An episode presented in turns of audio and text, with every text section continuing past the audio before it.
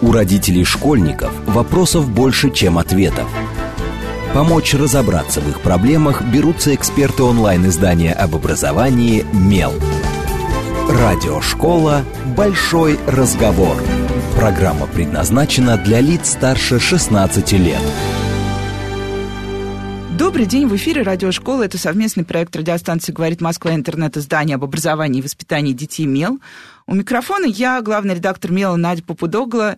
И тема нашего сегодняшнего эфира заикание, картавость и вообще все, что может быть связано с... Какие могут быть у детей проблемы э, с речью, как с ними жить, справляться, когда лечить, когда исправлять, когда нет.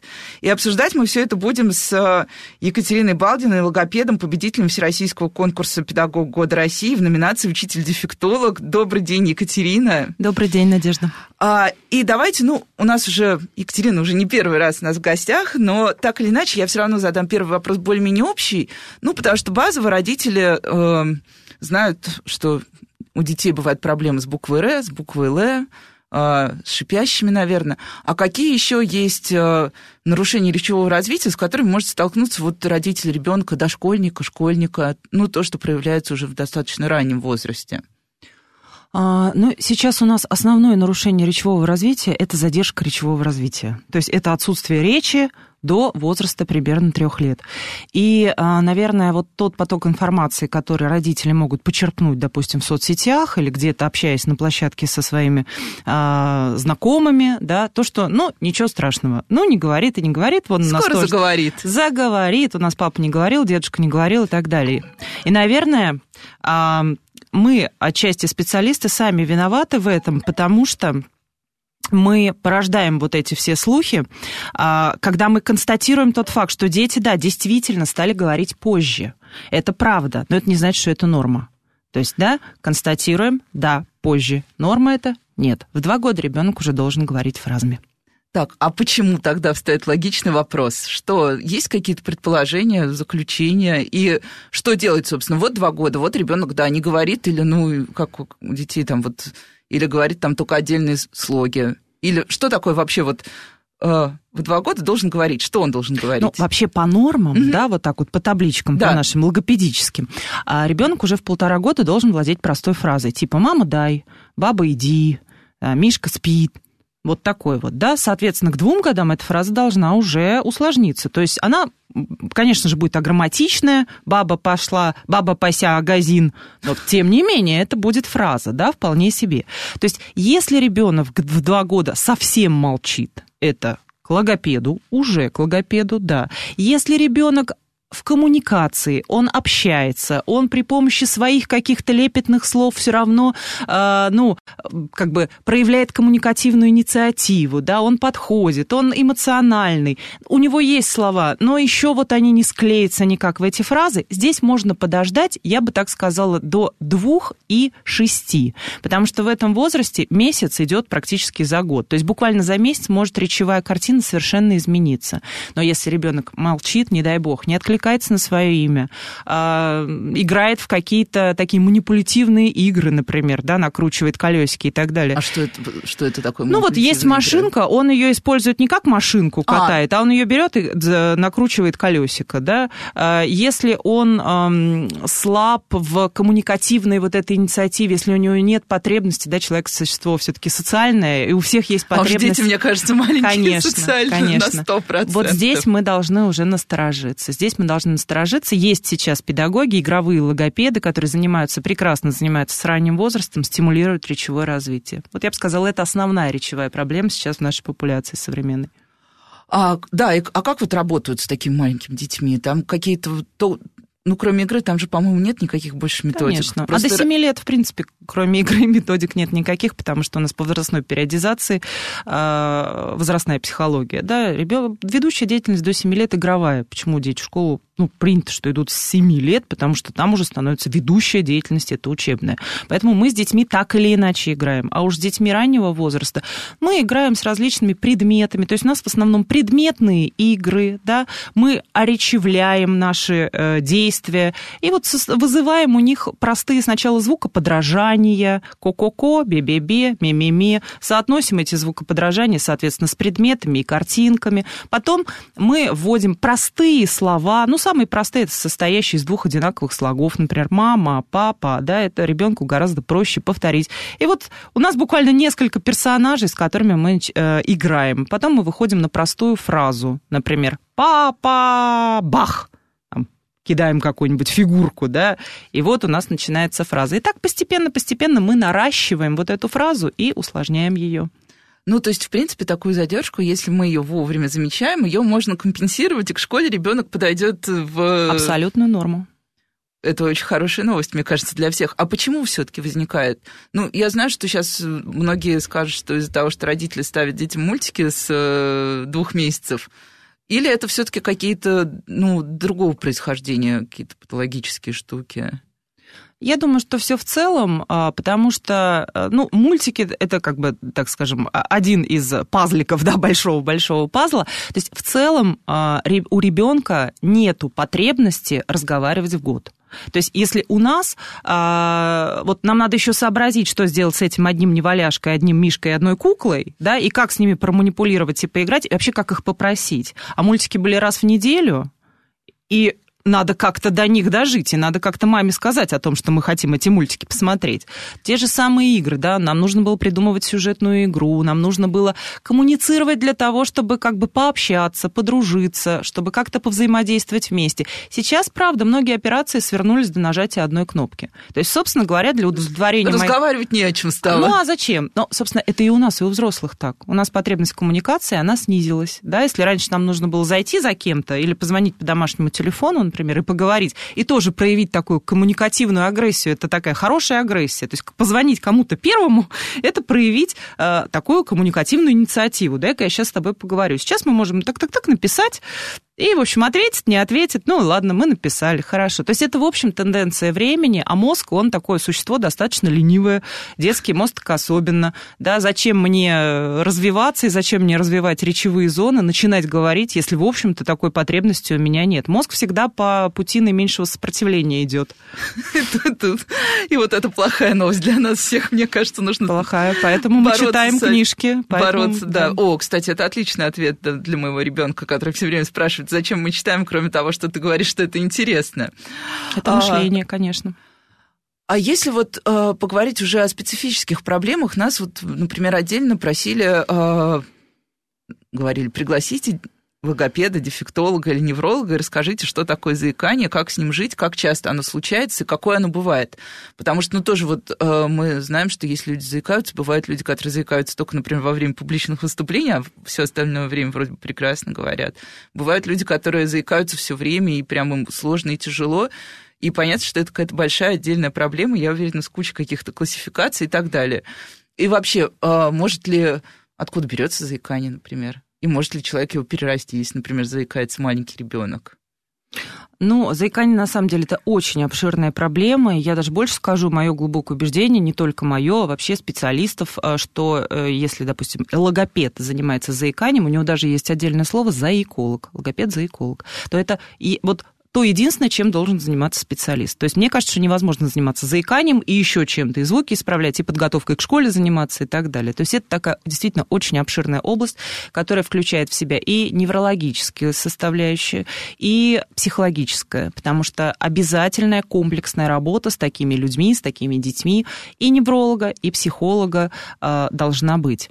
Ну, в принципе, в статистики, статистика, по-моему, пару лет ей, вот, ну, не так много, на самом деле, людей э, заикаются. В 2018 году, насколько я помню, это был 1% взрослого населения и около 4, О, ну это да. до 5% э, детей. Часто э, у нас в детском возрасте возникают так называемые физиологические запинки, которые часто родители принимают за заикание. И вот отсюда у нас бывают истории, что мой ребенок в детстве так заикался, так заикался, а потом взял и перерос. А, заикание перерасти не так-то просто, а вот физиологические запинки или по-другому итерации действительно можно перерасти. Почему они возникают? Дело в том, что когда ребенок растет, обычно с двух до пяти лет это такой самый чувствительный период, сензитивный период, мы его называем для развития речи. То есть активно накапливается словарь, активно развивается фразовая речь. И речь вот именно в этот период возрастной она становится наиболее уязвимой функцией. То есть вот, вот что-нибудь происходит буквально, да, и это сразу отражается на речи, потому что у нее сейчас сензитивный период. И у детей часто в этом возрасте, особенно с задержками определенными речевого развития, у них мыслей много, а инструментов для того, чтобы эти мысли высказать, их пока еще недостаточно. Вот хочу сказать, а не могу. Или не освоил еще все слова, словаря недостаточно, артикуляционный аппарат не развит. Именно поэтому появляются вот эти вот итерации. Мы часто можем услышать такое, что я ходил в детский сад, сад, сад, сад. Повторяется, например, одно слово. Может даже повторяться целая фраза. Да, с бабушкой ходил в магазин, ходил в магазин, ходил в магазин, ходил в магазин. Это не заикание. Да? А часто И дети... это не патология? Это не патология, это встречается у очень большого, ну, наверное, больше, чем 50% детей. Не знаю статистику точную, но, по крайней мере, вот в своей практике я встречаю это практически у всех детей а, раннего возраста, начинающих говорить так или иначе. А, бывают очень интересные такие вещи, как пересмотры. Например, когда ребенок начинает какую-то лексическую тему осваивать, ну, к примеру, транспорт, да, для него еще пока что трамвай, что троллейбус, для него это одно и то же. И вот мы поехали с мамой на трамвае троллейбусе, троллейбусе, троллейбусе. Да? То есть это тоже итерации. Тут я узнал своего ребенка, поэтому я смеюсь. Ну, я думаю, что многие узнают у своих детей. У меня у ребенка то же самое было. И правда, часто родители пугаются и думают, что это заикание.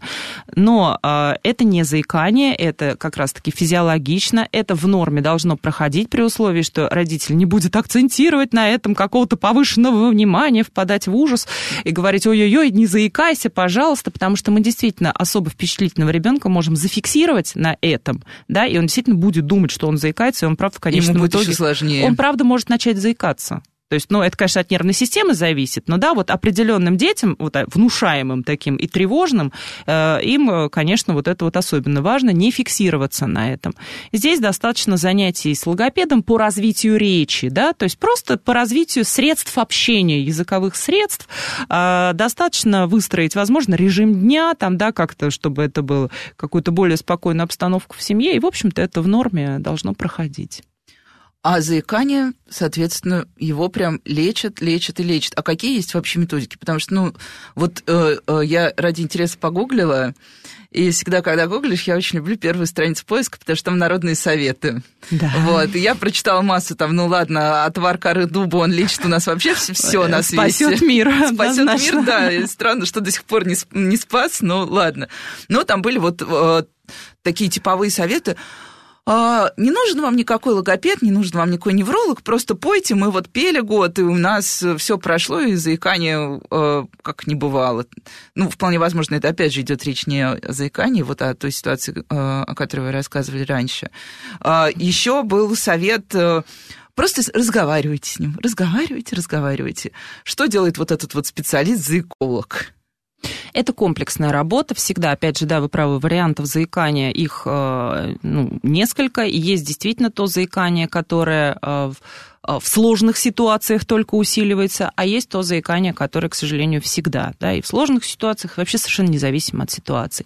И это обычно комплексное такое медико-педагогическое воздействие, то есть это и лечебные различные мероприятия, физиопроцедуры, это и охранительный речевой режим.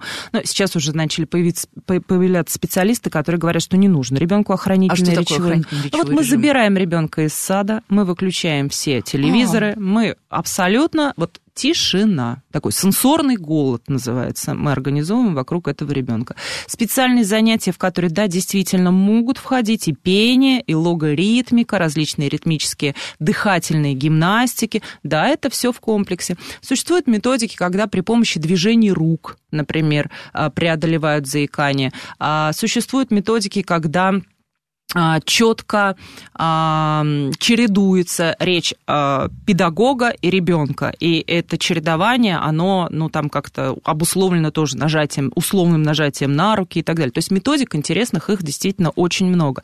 Но, конечно же, невозможно какую-то монодиету здесь соблюдать, то есть только петь, да, если с этим ребенком э, не поработал психолог, например, да, то хоть ты с ним опойся, то не будет никакого результата, потому что мы знаем, что в отличие, кстати, от детей, у которых физиологические запинки, которые совершенно этого не замечают. Дети с заиканием, они обычно фиксированы, и мы знаем, что взрослые заикающиеся люди, они фиксируемы на своем, фиксируются на своем дефекте, они его очень стесняются и вообще становятся такими очень ловкими фокусниками, потому что они все время пытаются найти какую-то компенсаторную, адаптивную такую вот, э, адаптивный механизм, чтобы скрыть то, что они заикаются. Например, они тянут гласные перед словами «а рыба», да, они пытаются избегать тех слов с теми фонемами, в которых они знают, что у них будут затруднения, обычно это губные какие-нибудь да, или сочетания и так далее. То есть они подбирают свой словарь таким образом, чтобы избегать.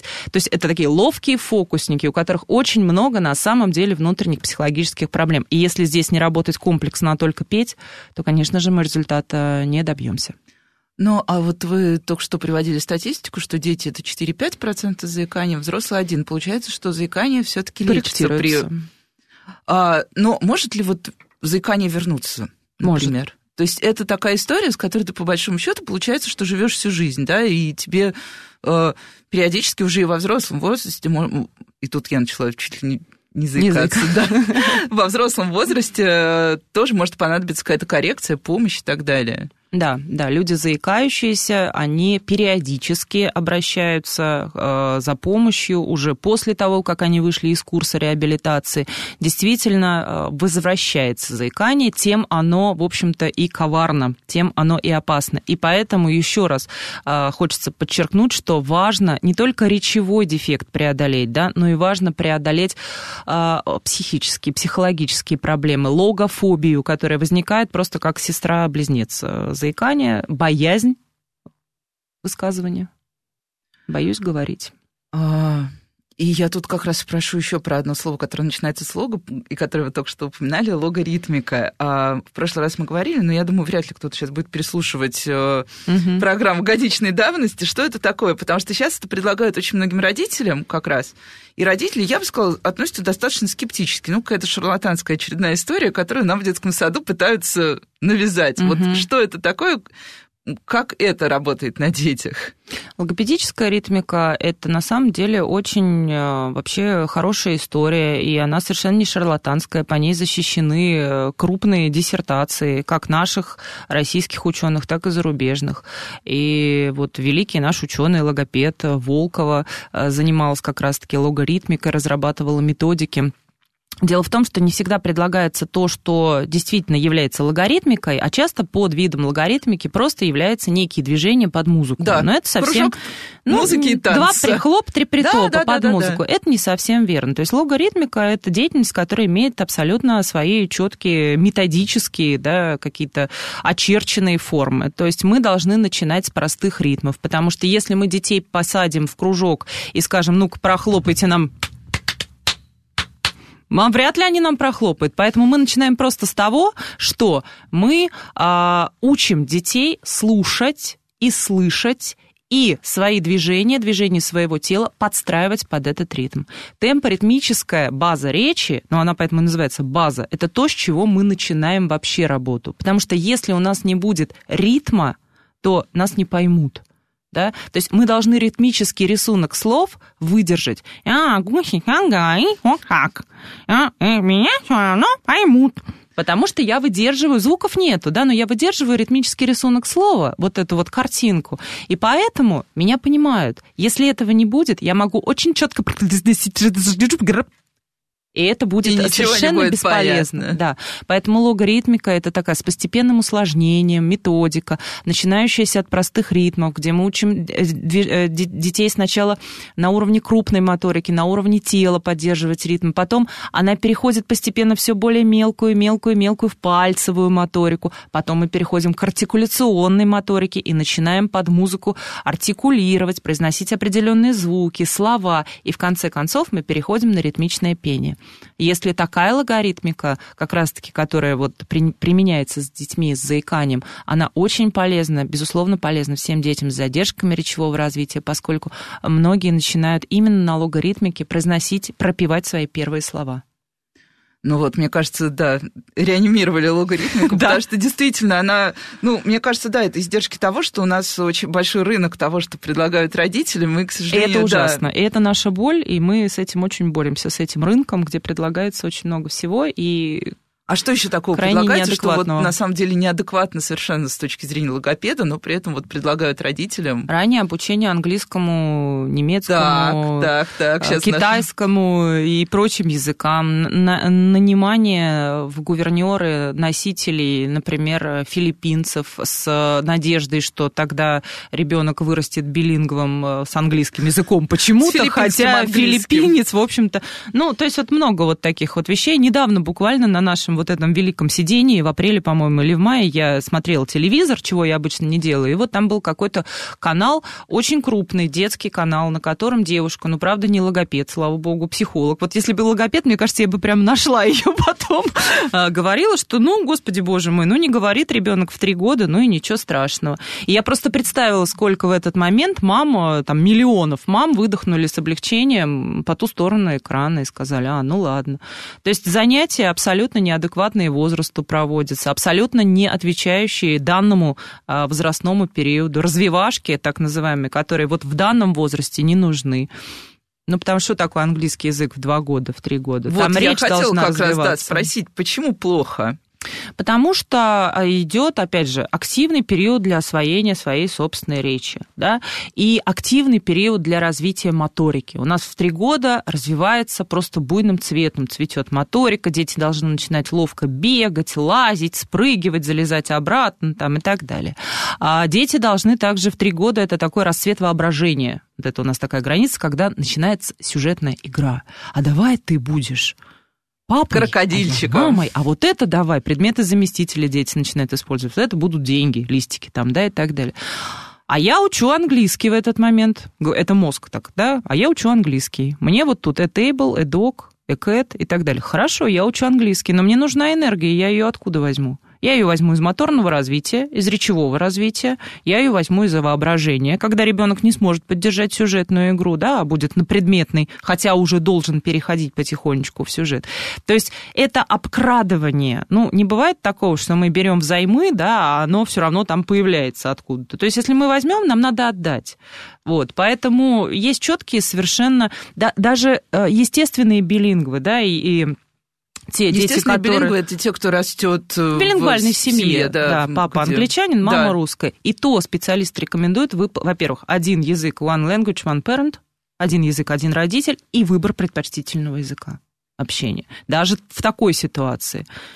Потому что, ну, мозг есть мозг, обмануть его достаточно сложно. А уж когда мы с, начинаем с филиппинцами учить английский язык, да, и ребенок целый день вот этого, да, потом приходит бабушка и по-русски начинает что-то у него требовать, например, или мама, то мы можем себе только представить, какую плачевную... Что, как взрывается что наш мозг в этот момент, вернее, мозг ребенка. у ребенка, конечно. Ну и потом лучше не удивляться о ночных кошмарах, там, да, каких-нибудь инурезах и прочих неприятных вещах, или о проблем, проблемах в обучении в школе. И вот сейчас все, кто аддиктивен раннему детскому развитию, мне кажется, должны немножко задуматься и порефлексировать, поэтому мы пойдем на новости и продолжим разговор после короткой паузы. С вами Радиошкола. У родителей школьников вопросов больше, чем ответов. Помочь разобраться в их проблемах берутся эксперты онлайн-издания об образовании «Мел». Радиошкола «Большой разговор». Добрый день, в эфире снова радиошкола. Это совместный проект радиостанции «Говорит Москва» и интернет-издание об образовании и воспитании детей «МЕЛ». У микрофона сегодня я, Надя Попудогла, главный редактор «МЕЛа». В гостях у меня Екатерина Балдина, логопед, победитель Всероссийского конкурса «Педагог года России» в номинации «Учитель-дефектолог». И я думаю, как вы уже поняли, мы как раз э, разговариваем о самых разных проблемах с речью, которые могут быть у детей. А, поговорили в первой плане программы о заикании, поговорили о том, почему детям не очень полезно учить в два года английский, китайский, французский и все остальные языки, как нам очень хочется, чтобы в три года он уже на двух языках, и прям можно гордиться и радоваться жизни. Но я спрошу еще о том, какие бывают, помимо вот э, э, уже всего перечисленного проблемы с речью. Мы знаем, что есть дети, например, у которых, ну вот то, что родители очень любят, и бабушки тоже, когда ребенок начинает говорить, у тебя каша во рту. Э, ну, обычно каша во рту у нас практически у всех случается, но есть дети, которых действительно ты не поймешь, ты подходишь и не понимаешь, вот что это заявление, тоже как с ним, это тоже логопедическая какая-то проблема или... То есть вот такое смазанная, какая-то смазанная, расплывчатая очень речь. Да, это общее такое нечеткое звучание речи, это прямая логопедическая проблема, она может возникать вследствие совершенно разных вещей. То есть у ребенка могут быть какие-нибудь речевые нарушения по типу дизартрии, нарушение тонуса мышц артикуляционного аппарата. И тогда его речь будет смазана, потому что у него просто там язык, непонятно куда им двигается, да, там он язык не может... живет своей жизнью. Да. А, есть нарушения звукопроизношения, связанные, например, с какими-то анатомофизиологическими особенностями строения, да, например, там зуб зубы, а, зубные ряды, нарушения, а, нарушение а, размера языка, нарушение в области строения неба. То есть, ну вот То различные есть, есть проблемы. Есть нарушение фонематического слуха, когда ребенок просто не различает фонемы родного языка. Для него что с, что з это одно и то же. А, а еще хуже, с этим что быть? с, что ш. Ну, проводится специальная логопедическая, то есть это чисто логопедическая работа по дифференциации, по э, становлению фонематического слуха, а позже фонематического анализа, когда ребенок уже э, будет у нас э, последовательность звуков в слове, да, потому что это тоже большая проблема. Дети вроде бы как бы все звуки слышат, а вот в последовательности нет, да, не выделяют. Какой звук первый, какой второй, какой третий. И тут не я говорит. представила себе такого ребенка в школе, мне стало очень... Конечно. Очень тяжело. Ну и потом мы понимаем, что это будет, конечно же, отражаться на письменной речи. Он будет также читать, он будет также писать. Вот да, я поэтому и связала это со школой. А когда дети говорят очень быстро, вот бывают такие дети, которые прям бегут, бегут, и раз, раз, и у них там, и тоже не понимают, что они говорят, потому что они перескакивают с одного на другое, это тоже особенность просто возраста, или есть какие-то проблемы, которые могут вызывать такую вот супер быструю э, речь, когда человек прям захлебывается. Даже взрослые такие бывают, они все время, когда говорят, они прям не могут э, ничего рассказать, потому что говорят очень много, очень быстро, и вот а ты пытаешься понять, а что же мне вот так хотели сказать? Вроде столько сказали. Да. Но на самом деле э, вот темповые характеристики – это то, что в последнюю очередь формируется. Темп речи. Вот уже все сформировалось, а потом уже темп. И на самом деле, по некоторым исследованиям, а, именно темп речи формируется чуть ли не к 22 годам, то есть это достаточно уже взрослый человек. Ого, да? да, вот я как раз хотела спросить, какой И, в общем-то, возраст если мы послушаем себя в школе, например, как мы разговаривали, и как мы разговариваем сейчас, это по-другому немножечко. Ну вот разный темп речи, потому что мы еще формировались тогда. И на самом деле а, темп бывает как убыстренный, так и замедленный. Ну, по аналогии с тахилолией и брадилолией у нас существует, э, ой, э, тахикардией и брадикардией, извините, у нас существует тахилолия и брадилолия. Есть патологически замедленный темп речи, есть патологически убыстренный темп речи. И связано это с состоянием нервной системы. Если человек, ну, невозможно представить такого медленного, размеренного человека, который быстро говорит, да? То есть, если человек быстро говорит, у него и нервная деятельность такая же. Он быстро все делает, у него такие импульсивные движения, он также быстро, скорее всего, его будет писать, он, у него, он будет вот весь такой вот быстрый. То же самое, да, если человек говорит медленно, он, скорее всего, будет такой же и в своей моторике, да, и в других, в других видах своей деятельности. А, ну, в общем-то, это тоже работа над плавностью речи, Иногда психотерапия, да, потому что, может быть, иногда человеку просто нужно как-то немножечко успокоиться, он пытается успеть слишком много вложить в один день, слишком много дел, да. Это те же самые, если мы говорим о детях, ну, на самом деле, очень мало детей, которые очень быстро говорят. Обычно это дети с хорошо развитой речью, с хорошо развитой речью, которые вот они вот все вот такие вот живчики. Очень, очень да. эмоциональные, очень артистичные, но таких на самом деле не очень много. В основном у детей темп речи, он ближе все-таки к замедленному. А мы начинаем их также распевать, мы также начинаем с ними дышать, мы а, очень много работаем с ними над осмыслением, да, то есть над смыслами текста. Прочитал, молодец. Они часто прочитывают и не понимают, что они прочитали. Вот такие быстрые дети, которым хочется уже перейти к чему-то другому. Мы их возвращаем, мы начинаем задавать им вопросы по картинкам, мы обсуждаем с ними тот мультфильм, который мы посмотрели. А, может быть, предполагаем, а как было бы, если бы. Ну, то есть ребенку нужно немножечко затормозить и увести немножко в мыслительную деятельность, да, чтобы он немножечко подумал побольше, поразмышлял, и когда человек размышляет, у него все равно речь замедляется. У всех у нас. Ну, и тут я вспомнила педагогов, э, которые бывали в этой эфирной, и э, педагоги, например, начальных классов, они очень часто жалуются на то, что дети приходят как раз с неумением читать, причем не неумением читать, э, ну, физически ребенок знает буквы, нормально соединяет их слова и все остальное, но дети не понимают именно тексты. И первый же урок математики, где надо прочитать задачу, превращается в катастрофу, потому что дети по три раза читают, а что же нужно сделать, никому не понятно. Вот это как-то связано с речевым развитием все-таки? Или это разные совершенно истории? Вот Нет, вот напрямую, напрямую. Читательская грамотность. Конечно, это напрямую связано с речевым развитием, это напрямую связано с тем э, катастрофическим положением по коррекционной помощи в дошкольном детстве вот, которая, ну, как мы знаем, у нас коррекционных садов практически сейчас нет. Логопедических садов у нас их нет. У нас есть логопеды в организациях. Часто это логопед, который работает на 3-4 на здания. 3, да. И это кошмар и ужас, потому что те дети, которые у нас были всегда с общим недоразвитием речи, так называемый ОНР, с речевыми нарушениями, с охранным слухом и интеллектом, они никуда не делись.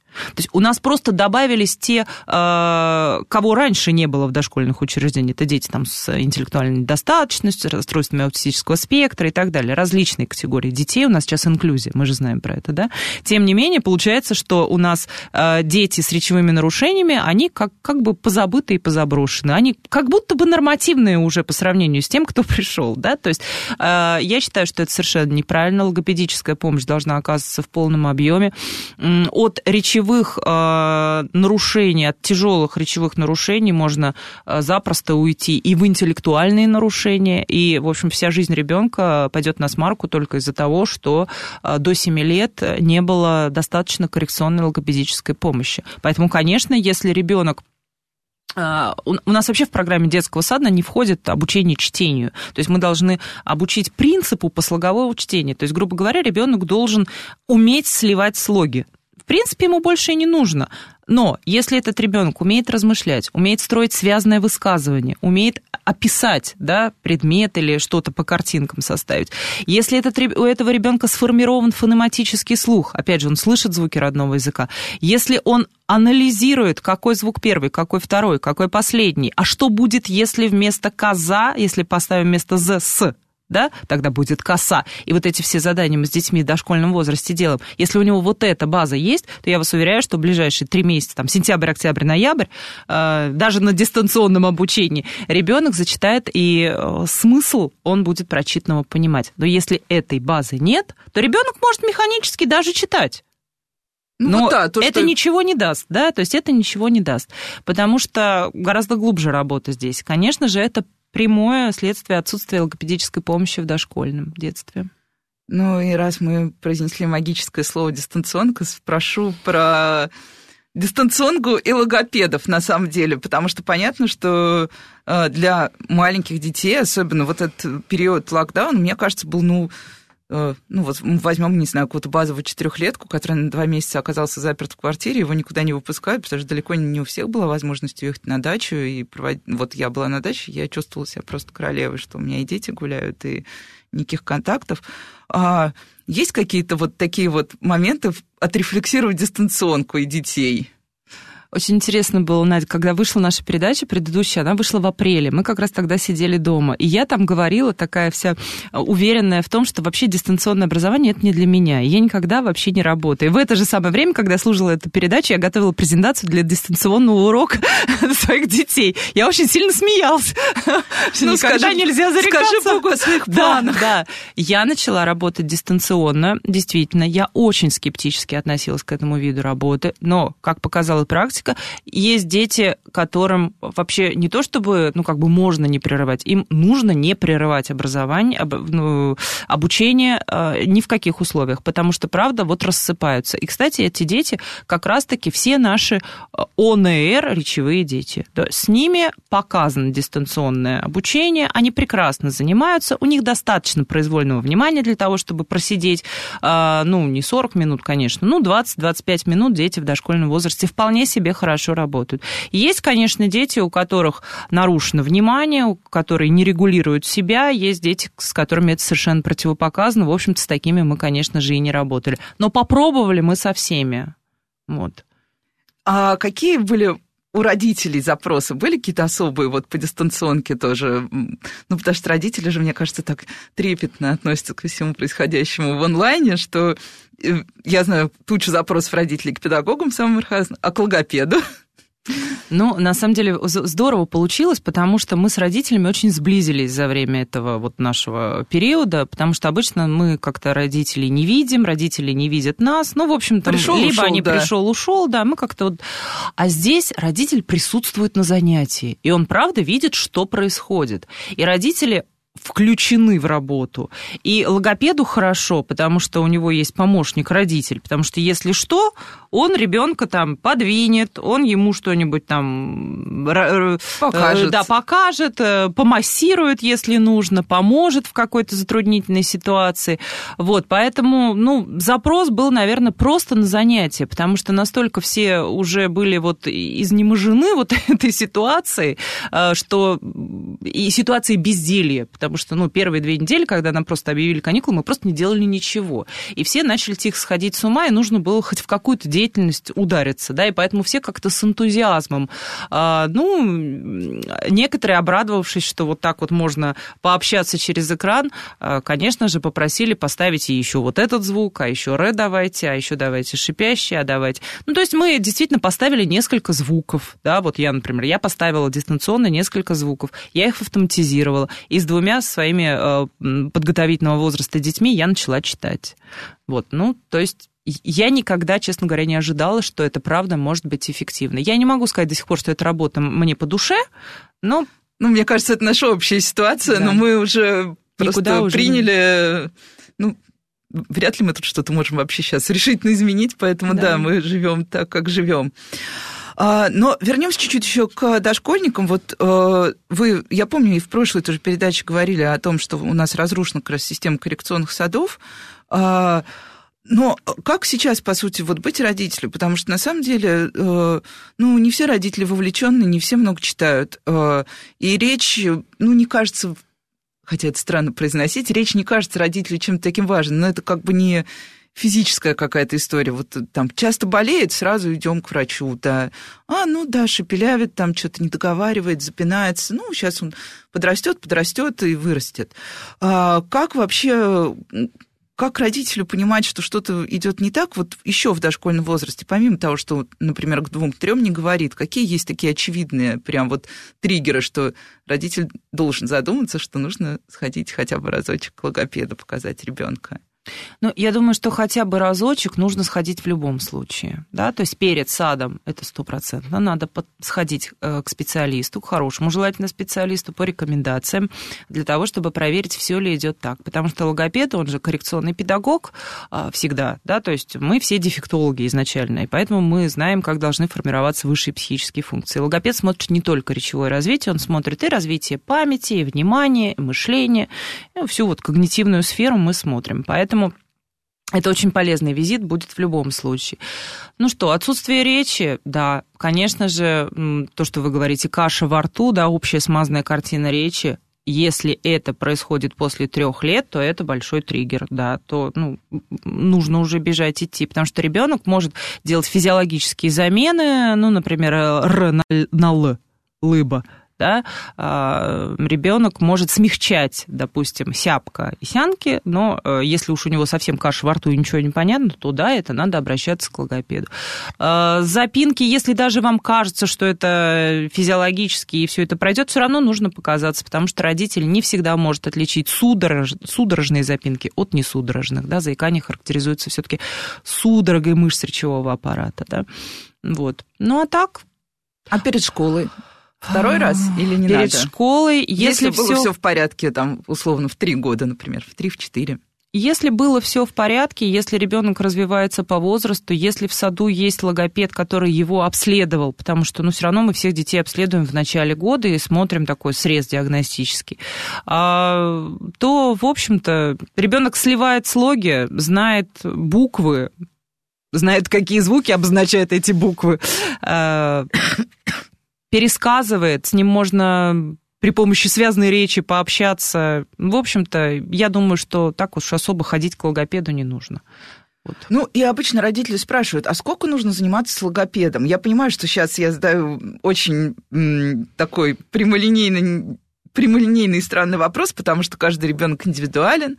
Но вот для базовое какое-то время для коррекции базовых каких-то вот историй, там, например, поставить звуки, сколько уходят. Или все равно мы должны помнить о том, что наш ребенок это всегда наш ребенок, и он совершенно другой, не а, такой, как все. От одного занятия до многих лет. Знаете, вот правда, многим за одно занятие. Но я понимаю, что родитель всегда, и я тоже родитель, и меня всегда, когда я там куда-то прихожу или привожу своего ребенка, интересует, сколько я туда буду да, ходить. Да, это нормальный особенно, вопрос. Если это платная услуга, особенно если это платно, родители. Волнует, да. Вот я всегда родителям говорю так: давайте под... два месяца, дайте мне два месяца. Это примерно 8 занятий, если по два раза в неделю, либо три раза в неделю. Вот у меня есть два месяца шаг если через два месяца... Вот и через два месяца я вам скажу точно, сколько еще ну, приблизительно точно, ну, да, да, то есть год или полтора, там, ну, вот как-то могу ошибиться, плюс-минус пару месяцев, но, в общем-то, уже, потому что, э, когда начинаешь занятия с ребенком, они дают динамику, или дают плохую динамику, или, наоборот, очень хорошую. Раз и скаканул ребенок просто, вот пошло у него все хорошо, нет у него никаких осложнений, с тонусом у него все в порядке, просто он не знал, куда ему язык поставить, да, и ему один раз, некоторым, правда, достаточно по подражанию, посмотри, мой зайчик, в зеркальце, я тебе сейчас покажу, подними язычок вон туда и подуй. И он говорит, о, все. И то пошло. Есть, правда, есть такие дети, это такая простая дислалия, мы называем, да, то есть, ну, таких детей сейчас, правда, мало, а, просто которые не, еще пока не нашли место, куда им поставить свой язык. Тогда одно занятие, все. И он сразу и автоматизирует, и в словах будет вставлять, потому что ему понравилось. А есть дети, у которых проблемы с тонусом, им для того, чтобы поднять язык туда, где должно быть «р» на альвеолы, им э, нужно 10 месяцев, да, потому что мы работаем над подвижностью артикуляционного аппарата и над переключением да, движений. Да, вот вы сказали, как раз только что сказали, что есть те проблемы, на которые могут уйти годы. Я хотела спросить, что это вот, да, за такие, э, что требует именно очень долгих подходов? Как раз-таки заикание, работа, часто работа с дизартрией, это когда у нас есть нарушение проводимости, да, вот нерв, от, от мозга к органам артикуляции идут нервы, и где-то на каком-то участке есть какие-то перебои. И поэтому ребенок, ему говоришь, подними язык наверх, а он не может физически этого сделать. Часто у нас бывает слюноотделение повышенное при дизартрии, да, саливация, когда у нас ребенок говорит, а у него полный рот слюней, да, например. Вот тоже является показателем дизартрии. И пока мы приведем в порядок тонус при помощи логопедического массажа, специальных артикуляционных упражнений, да, которые мы сначала в статике отрабатываем, потом в динамике, пока мы дойдем там до этих звуков, да, ему бы совладать вообще со своим языком. Есть тяжелые формы, есть алалия. То же самое заикание, где работа очень комплексная и длительная, может быть, действительно годами. Вот. Но есть и простые речевые нарушения, так скажем, с которыми уже опытный логопед достаточно ловко, быстро расправляется. Ну и э, не могу не спросить, потому что все равно возникает какая-то путаница, потому что тоже вот вы э, некоторое время назад сказали, мы же все изначально дефектологи. Вот логопед и дефектолог, в чем разница? Потому что большинство родителей все думают по-разному. Кто-то считает, что логопед и дефектолог это одно и то же. Угу. Кто-то считает, что логопед это один специалист, дефектолог это другой специалист. Расставим здесь точки над «ё». Угу. Ну, э, смотрите, есть э, врач, да, например. И, ну, то есть логопеда и дефектолога это также некорректно сравнивать, как врача и окулиста да, ну то есть кто он больше, врач или окулист? Мы все заканчиваем дефектологический факультет, то есть мы все изначально дефектологи. Просто дефектология включает в себя логопедию, сурдопедагогику, олигофренопедагогику и тифлопедагогику, да, но вот сейчас еще хотят включить отдельно раз расстройство аутистического спектра. Собственно, вот мы все дефектологи, да, изначально, на дефектологическом факультете учились, просто потом мы немножечко разошлись по своим Разные специализациям. Да, но mm-hmm. мы все равно все дефектологи.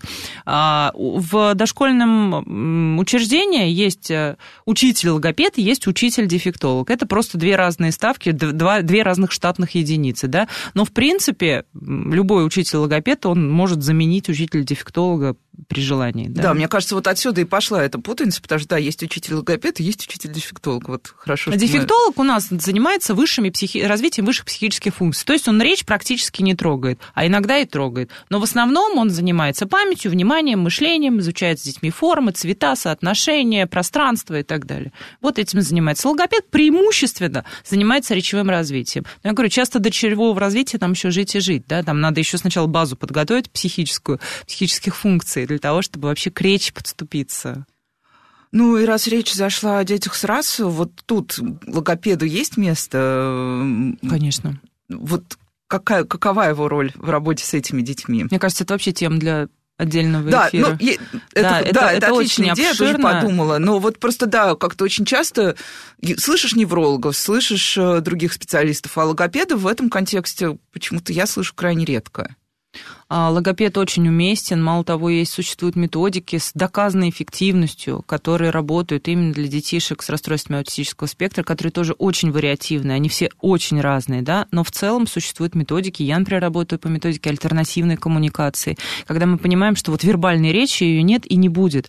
Но тут надо понимать, что проблемы с речью и корень этих проблем кроется не в том, что он не может, а в том, что он не хочет. У него социальная коммуникация нарушена, да, и вот нам надо с мотивацией работать. Нам надо его вызвать сначала на коммуникацию, нам нужно, чтобы, чтобы у него хоть какое-то желание да. взаимодействия с этим миром возникло, а средства для этой коммуникации, если даже это будет невербальная речь, мы ему можем предоставить. Это могут быть планшеты, коммуникаторы, какие-то карточки, э, PEX, система обмена карточками. Много сейчас различных есть э, вариантов для того, чтобы дети с аутизмом коммуницировали с миром.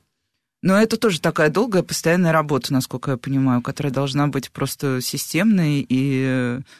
Э, я прям задумался о том, как э, сложно быть родителем. Внезапно. Это очень серьезная работа, да, и родитель здесь быть, должен быть абсолютно включен, и вся семья должна быть включена, потому что, ну, вот если только логопед работает у себя в кабинете, ну, это вообще, конечно, всех детей касается, но в особенности, да, если мы вот в систему в эту входим, вот этой коммуникации, то, конечно, это должно быть полное понимание с родителями и поддержка семьи.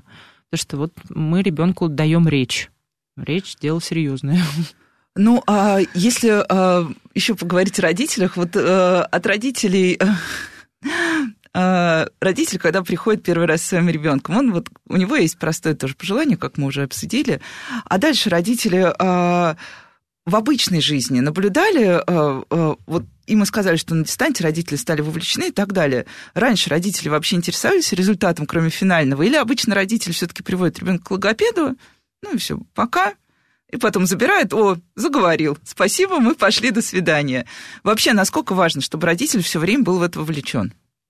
Ну, я вообще считаю, родитель может прийти в разном ресурсном состоянии. Он может прийти в ресурсном состоянии, он может прийти вообще без энергии, без силы, он устал, много работает, или мама одна воспитывает ребенка. А может родитель быть, который полностью включен в процесс, он интересуется, он хочет домашних заданий и так далее.